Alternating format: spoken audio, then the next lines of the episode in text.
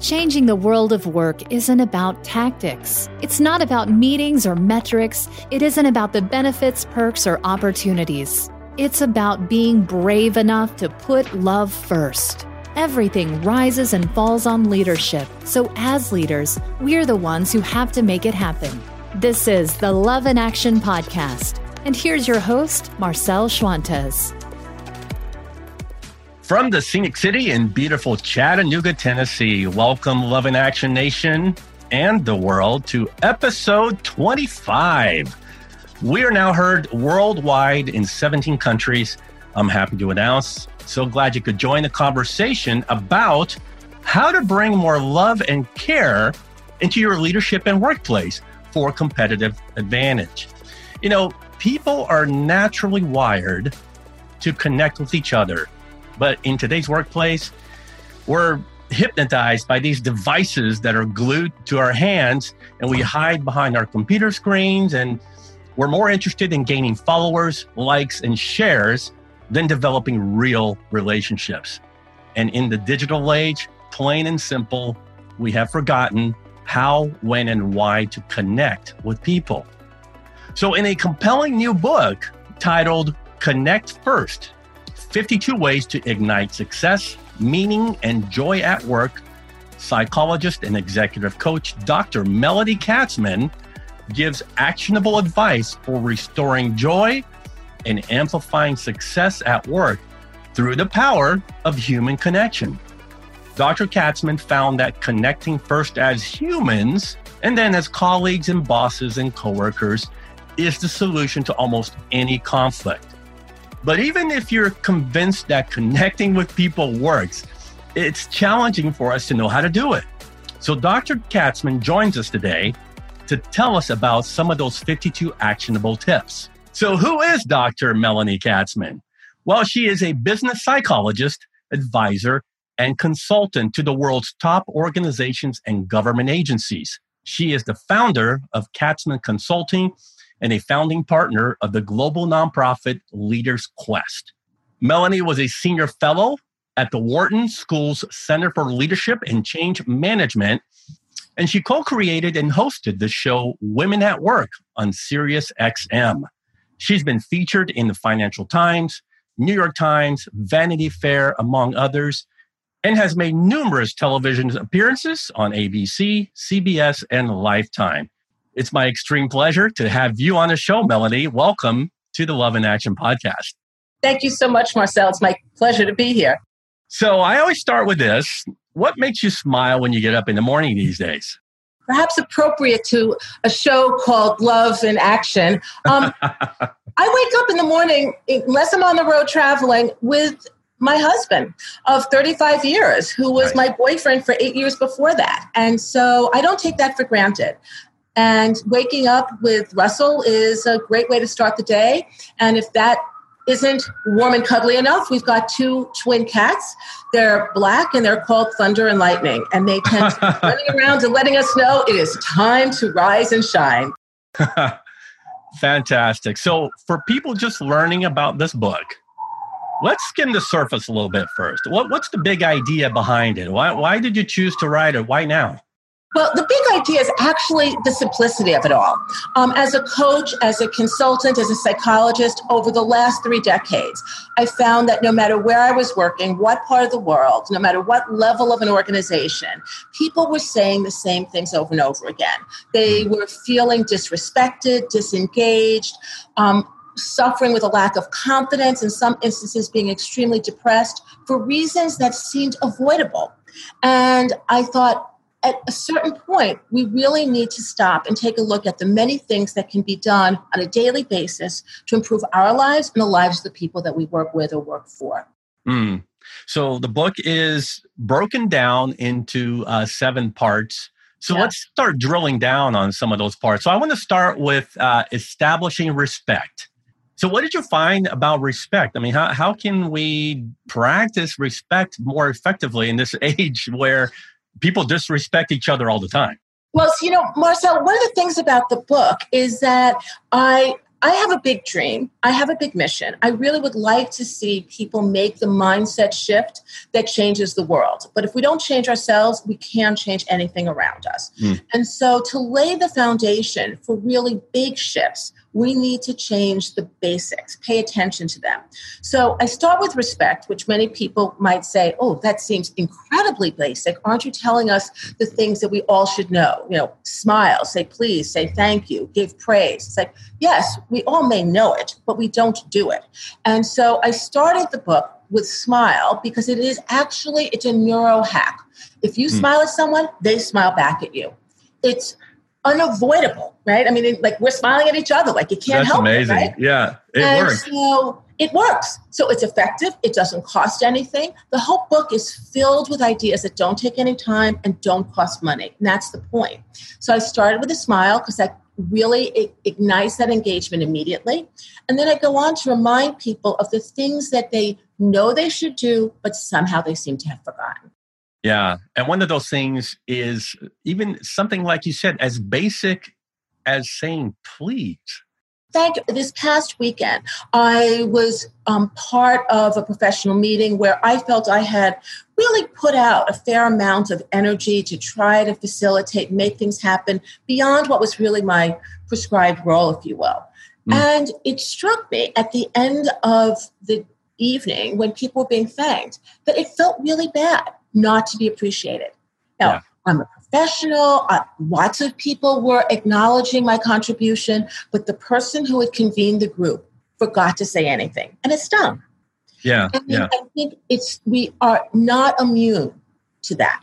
You know that no matter how long you've been in the workforce, no matter the job you have, that to be um, forgotten when it's time for a thank you is to really feel as if you have been forgotten. And yeah. I want to help people get out of the shadows and not to ever feel as though they've been marginalized or ignored or that their presence doesn't matter. And so a thank you says to somebody, I, I see you and I appreciate it. A please says to somebody, it may be your job, but let us at least have the convenient corporate fiction that you have the opportunity to say yes or no. Yeah. So I'm going to play the the the person that's probably listening, going, "Yeah, this is all touchy feely stuff. Give me the the meat and the potatoes. Why would this matter from a business standpoint?" Well, you know, the last thing you want when you're a business um, leader or a member of a team is for someone to stop giving you information, for them to stop trying. And people who get pissed off, disengaged, turning in on themselves are not going to be active participants. They're going to see something and they're not going to say something. And what we don't want is human error to undermine our effectiveness in an organization. I yeah. think everybody that's working wants to get the best highest quality information as quickly and as frequently as possible. And if you alienate people, they will not perform for you. So this is not light, fluffy stuff. This is directly related to the outcomes that we all aspire to in the mm, office. Mm, perfect. Love it. So you talk about how we need to engage all our senses to truly connect. So what does that look like exactly? And how does that help us? Yeah. Well, thanks for the question because people have said to me, What do you mean you have a section on basically being sensual at work? And I don't mean being inappropriate, I mean being attentive. So, you know, see everybody. You know, people will walk into a room and the only ones who they lay their eyes on are the people who have power. And when you put somebody into the shadows, again, you put them down, you diminish their ego, you stop listening to what they have to say, or they don't even share it with you. So, one of the things I encourage people to do is to see everybody. Walking down the hall, don't have your face in the phone, look up, see the people around you, smile, have some mm. small talk, but see. Listening is a full body sport, if you ask me. We yeah. too often listen in an effort to um, reinstate or restate our ideas. We're listening because we want to make an argument, or sometimes even when we're trying to be empathetic, we're scanning our autobiographical, you know, library for something to say that says, "Oh, okay, I've done that too." And we're doing everything but actually focusing on what the message is that the person is trying to communicate to us. So mm. I encourage deep listening I also suggested people share food together. You know, breaking bread is a time honored tradition, and it's a way of getting to know people's cultures. It's a chance to slow things down for just a few minutes, to be able to make the investment in relationships that will speed things up later. So, you know, in the book, I go through a number of different ways that we engage our senses because, again, we could theoretically do it naturally, but the reality is that more people are putting their faces in their phones than making eye contact with the people around them. So I did need to say it. Yeah, yeah.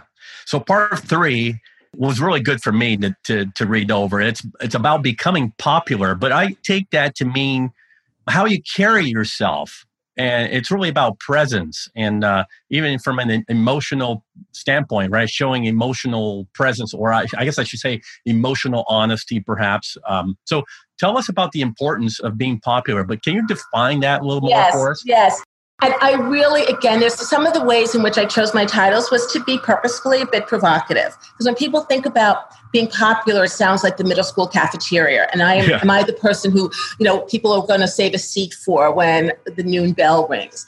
And I, I did it on purpose because I want the people I work with, I always tell them that all of the coaches that I see, I want them to be the person that when their name comes up on the caller ID, people want to pick it up. When their email or their Slack message comes through, people are going to respond to you. And people respond to people who show an interest in them, are curious, have patience, are present, as you said, who bring them knowledge, who make them smarter as a result of the interaction. So I purposely chose popular to be evocative, but to also underscore the importance of being the person people want to be with. Because this will help you advance in your career if you're included in projects and it will help you advance the organization if people are coming to you and including you and your team. Yeah. So you say that one of the ways we can become popular with others, and I like this, is to hijack their right brain. Yes. What do you mean by that? Well, we have perhaps our cool analytical side, um, and that's our left brain. And then we have our right brain, which tends to be um, the more artistic, warmer side. And if we can tap into the emotional side of our brain, it's the superhighway. It's the way in which people, before you even realize it, have come on side. And one of the best ways to do that is by telling stories. It reduces our defenses. It allows your listener to calm down, to relate to you in a way that is different than spreadsheets and PowerPoint presentations. So I encourage people to learn how to tell a good story, which means you have to be attentive to your audience. And in so doing, you're really tapping into that part of our biology that helps us connect. Yeah. So, part five of your book is all about resolving conflict. And, you know, I got to tell you, conflict, it takes skill, and not having the skill can really cause more damage and burn bridges with people. So, from a, a connecting with people standpoint, what would you say? How do we do that effectively? Resolve conflict without losing connection and pissing people off? So, actually, I think people make the mistake of thinking that they have a good relationship if there's been no conflict in a relationship. Hmm. And I would argue that you don't have a real relationship until you have experienced conflict and gotten through it and come to the other side of it. And so, I encourage people to name the elephant in the room. You know, put words on that topic or issue that no one is talking about to be able to strike what I call a psychological contract with your colleagues, to be able to say, is it okay if I give you some feedback? And how much honesty is acceptable in our relationship. And when you do that in advance, when you then come to somebody and say, by the way, I just want to tell you, you know, in that meeting, I think you went off a little bit too far. It doesn't seem as though somebody is out to get you, but this seems like somebody who is a partner who's helping you do your best work. So there's a number of ways in which I um, indicate in the book how to apologize, how to receive an apology, how to name the conflict, how to present it, to know also when to stop. You, know, you need to advocate for yourself, but there's times when you need to lean back and let the system kind of work itself out. So I, thought conflict was key to connection, and we can't avoid it. We really just need to learn, as you say, the skills to, to handle conflict well. Yeah. So now I'm curious because you brought up, you know, how to effectively apologize. Can you give us a good example of, and I guess maybe that depends on the situation, I know, but how, how do you do that effectively? Yeah, there's some really good kind of um, apology hygiene uh, points to make. I mean, one is if you're going to say, I'm sorry, say, I am sorry, not offer the excuses. Be specific. What is it that you're apologizing for? Um, don't assume you know how you made somebody feel Um, and don't tell the person that, I'm sorry you feel that way, Marcel. That's like the most classic error. You know, I know right. I did the wrong thing and I'm really sorry you feel that way. It's like, no, this is an apology about my behavior, taking responsibility for it, um, being specific about what went wrong. And in doing so, it's often the case that somebody will then tell you really what was wrong, which may not be exactly what you thought you were apologizing for, which is again part of getting the data you need to do your job well. Because sometimes you think you've done X, but the reason people are upset is why. So when you approach them with an apology, be ready to listen. Don't come assuming you know exactly why people are upset. Be ready to listen, don't make excuses, and ideally figure out ways to avoid it from happening again. And if there's an opportunity to make restitution, then explore what that might be. Yeah. And what I get from that is that when you acknowledge maybe a wrongdoing and you're humble about it, it opens the other person up to helping want to resolve this, you know, the conflict. Exactly, exactly. And you know, when we are angry, if you look at kind of the um, the, the, neurobiology of anger, if you were to take an fMRI a study of the way in which our body lights up when in certain emotional states, anger and love are often um, experienced in the same way biologically. So if you were to look at um, an fMRI of someone who is in love and somebody who is angry, they're lighting up in many of the same places. So when we get really deeply angry with someone, it is often because we care deeply. So to be able to manage those hot, passionate emotions is critical because you don't want a cold, disengaged workforce. You want people to be excited, to be motivated. We talk all the time about having passionate, purpose filled workplaces. Well, you're not going to have that without also then having some heated reactions, which might include anger. So let's not be afraid of it. Let's engage it and let's use it to deepen the relationships that we have with one another. Mm, yeah. Okay. So we mentioned uh, already, you know, the problem with technology and how that's creating all kinds of uh, issues with connecting with people or disconnecting people and isolating people. So and then you mentioned also, you know, maybe lack of listening, et cetera. We're losing our ability to be more human because of all these things. So, besides that, do you see any other trends that sure. are causing people to just forget how to connect as human beings in the workplace? I think there's a couple of things. One, obviously, is technology, as you mentioned. Yeah. The other is the speed, which is associated with technology. But there's an instantaneous reaction that we expect. As soon as I have sent it over the airways, I expect you then in some way to respond and better yet, to complete the suggested activity. So mm. we're all always running to complete things. Often, companies, um, no matter what their size, are resource strapped, and one of the greatest resources in low supply is time. So everybody is moving quickly, and they don't feel like they have time for the niceties or they're just trying to be efficient. And efficiency ends up being the excuse for incivility. And so I think that is one of the things that's causing us some issues. The other is that we are no longer as co-located as we once were. So here technology has enabled us to, you know, work and collaborate with people around the world or to not necessarily be chained to our desk. But what happens is we don't have the natural interactions that might occur if you were just in the same room with somebody else. So I think that's a, uh, you know another contributing factor. So it's great that we have an opportunity to have remote workers. We just need to focus on how to bring them in and make sure that remote workers don't feel so remote. Hmm. Okay, let's put us back in uh, in the halls and within the walls of a business environment. Okay, so. Sure how does a lack of human connection get in the way of things like performance and productivity and meeting your goals? Well, you know, you ever think about those cartoons where you see a speech bubble above somebody's head and they're thinking one thing, but they're saying something else? Yeah. And I think that uh, the lack of the human connection leads to a lot of conversation in our heads with ourselves, in which we develop a whole narrative about what the other person thinks or feels about us. And oftentimes we're wrong. And so, if we don't have a connection, we don't have a quality conversation, we end up running our lives at work on two different channels. One, which is like the channel that's in my head, and the other that's the channel that might actually have, you know, incredibly important data where I'm able to have the proper conversation with somebody. So, you know, at work, is always about, I think, the quality of the input. It will determine the output. And the lack of the human connection creates a whole lot of noise in a system that could use much cleaner inputs and output. Mm.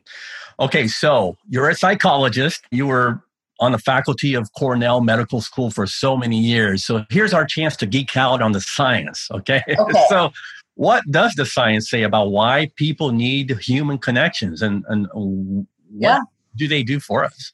Well, so you know, we're wired to connect. If you actually look at the really exciting work that's coming out of neurobiology. We see that a brain at rest, when you're not doing um, your Excel tabulations or you're not preparing for your sales pitch, that the brain at rest is actually scanning the environment for social cues, that we will synchronize our breathing and our heart rate to the people around us. Hmm. We are social beings, and oxytocin is the bonding hormone. It makes us feel good, it makes us feel safe. When we are bonded, when oxytocin is flowing, we are able to innovate, we're able to collaborate, we're able to make mistakes and feel as though we will be safe on the other side of it.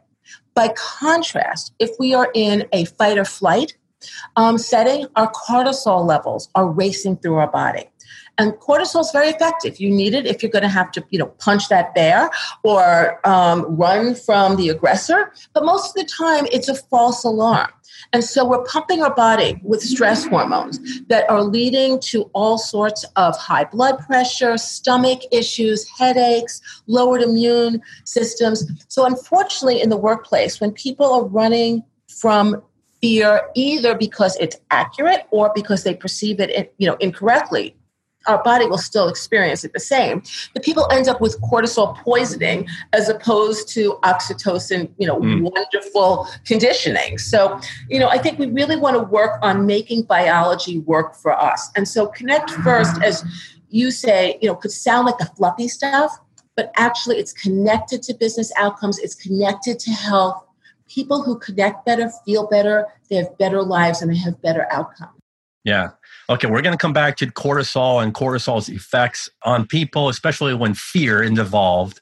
Yeah, is involved. But let me uh, let me touch on um, you know most of our listeners are people in leadership roles, managers, etc. So for them, how can they make sure their teams are connecting as human beings in the workplace? So some, some really simple things. People will walk into a, a conference room or they join a conference call and maybe there'll be a whiz around to say, okay, who's on, who's on, you hear a name and that's it. I, I suggest you take just a couple of minutes and ask everybody to say one thing.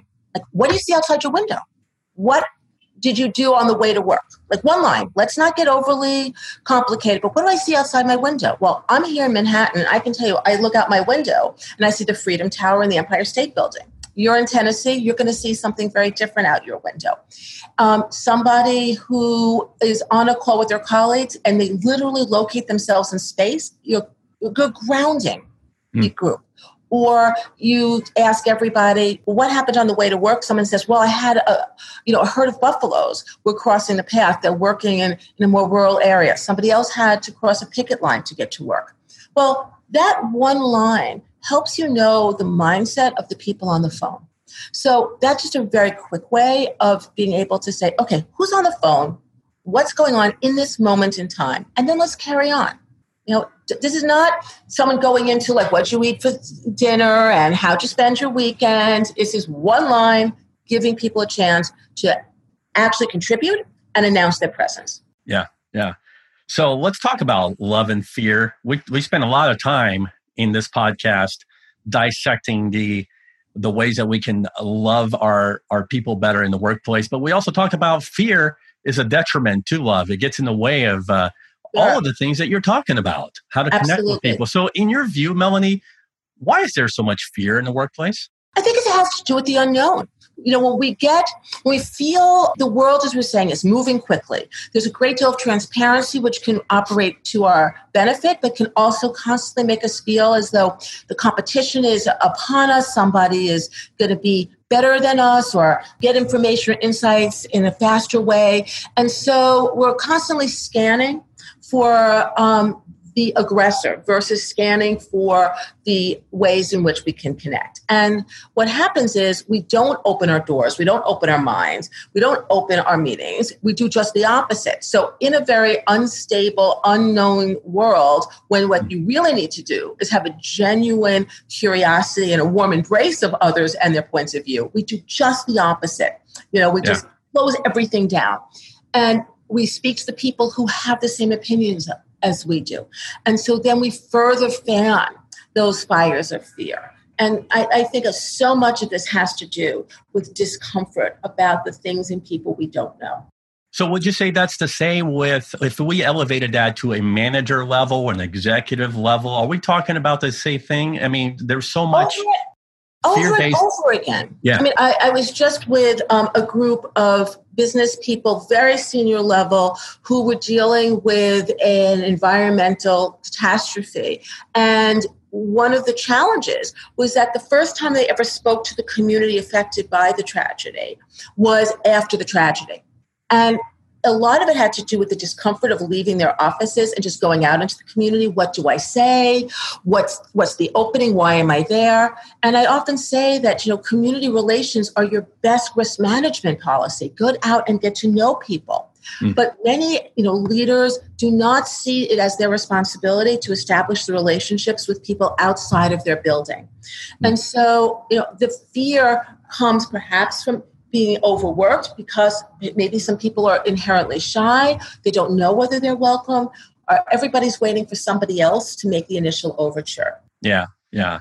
So, how do we reverse fear based management styles? You know, these micromanagers leading with the iron fist. I mean, is there a first step? Well, you know, I often think about the details that you really need to pay attention to. And one of the conversations I had with my editor when I was preparing the book was that I wanted to put in a chapter, which I did, about how to be a good host um, into the chapter and fighting fear. And again, there's that concern of, is this, you know, Melanie's fluffy stuff? And I said, oh, no, no. People walk into a meeting and they are going to have some difficult conversations. You want them to be as relaxed as possible. When you bring people in, whether you are the manager bringing somebody in for a review or a leader who wants to have somebody pitch you ideas, you want someone to come in and know where's the restroom, have a glass of water, here's the Wi Fi code. You need an electrical outlet? Let me find out the way you want to be introduced. Let me introduce you by your name pronounced properly. Let me give everybody in the room the same credentials, not prefer somebody over another. Um, introduce somebody in a way that they feel proud to be there and understand why their presence will make a difference.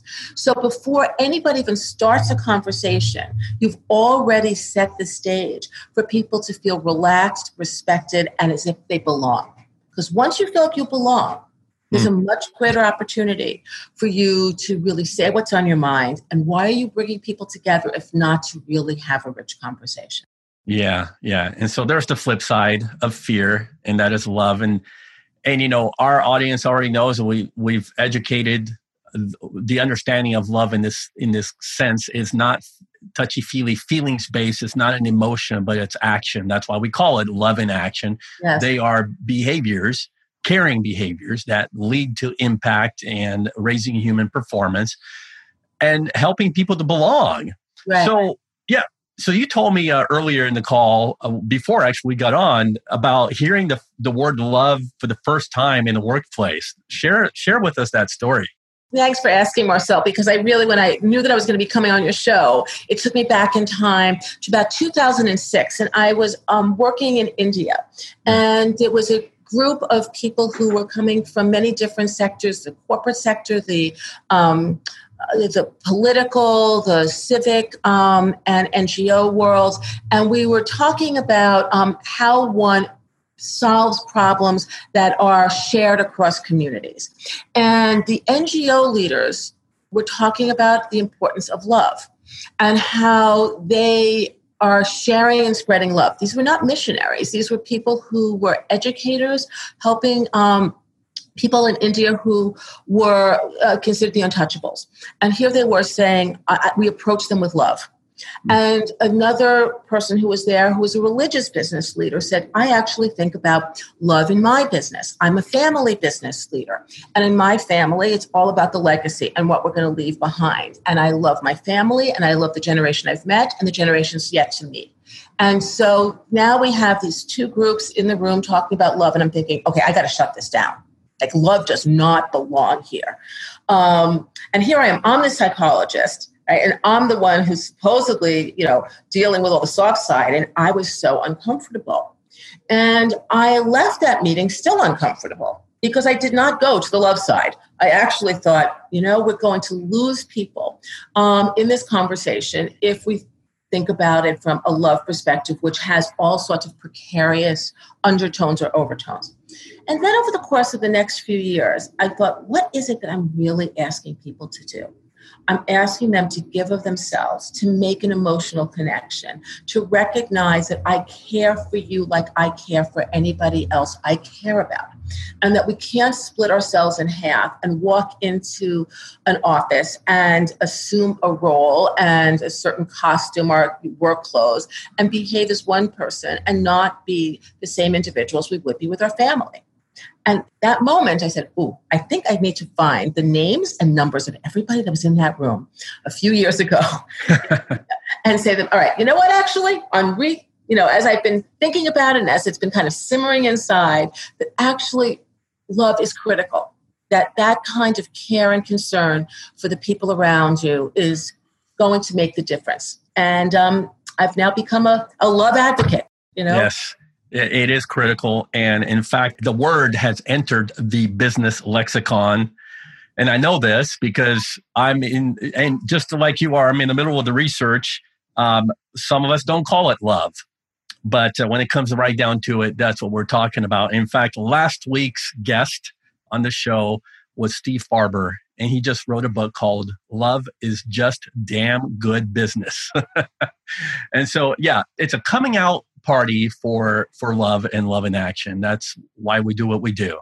So yeah. I appreciate those thoughts. I want to bring this conversation home by asking you to kind of share with us what's what's really tugging at your heart right now that you'd like our listeners to know. I think, you know, we've really touched on it, and that is the divisiveness that happens between people when we are afraid and cease to pursue a conversation with people who are different than ourselves. And I just look at what's happening in the world, what's happening in our country, but in other countries beyond the States. And I worry about people becoming polarized out of fear and out of um, ignorance. And so I spend a lot of time thinking about what's my role in that and how can I take the skills that I have and contribute to some sort of um, increased conversational um, capability so that maybe people would be less afraid and less separated. Mm. And you get to end the conversation your way, however you choose, with a final thought, a comment, a mic drop moment. Is there something that you'd like our listeners to walk away with today? Well, Marcel, I wrote the book because I wanted people to have agency, to feel as though they were the ones who could change their own lives. And I believe it's so important for everybody, all the listeners, the readers of my book, to recognize that no matter where you sit, whether you're in the corner office or you're sitting in a corner cubicle or you're just selling goods on the corner, that what you do and how you do it makes all the difference for yourself and for others and for the community around you. So don't be paralyzed, take action, and recognize that we all have a platform and we should leverage it with intention. Well said. There's a lot of wisdom in that statement. Thank you so much, Melanie. So, if people want to connect with you, how can they do that? Follow me on Twitter, LinkedIn, Facebook, Instagram at Melanie Katzman, M E L A N I E K A T Z M A N. And Connect First is available right now for pre sale um, on all of the major book outlets. Go to Amazon, Barnes and Noble, your favorite uh, bookseller, and connect first. Connect quickly. Connect often. and we have done that well today. I appreciate you connecting with me.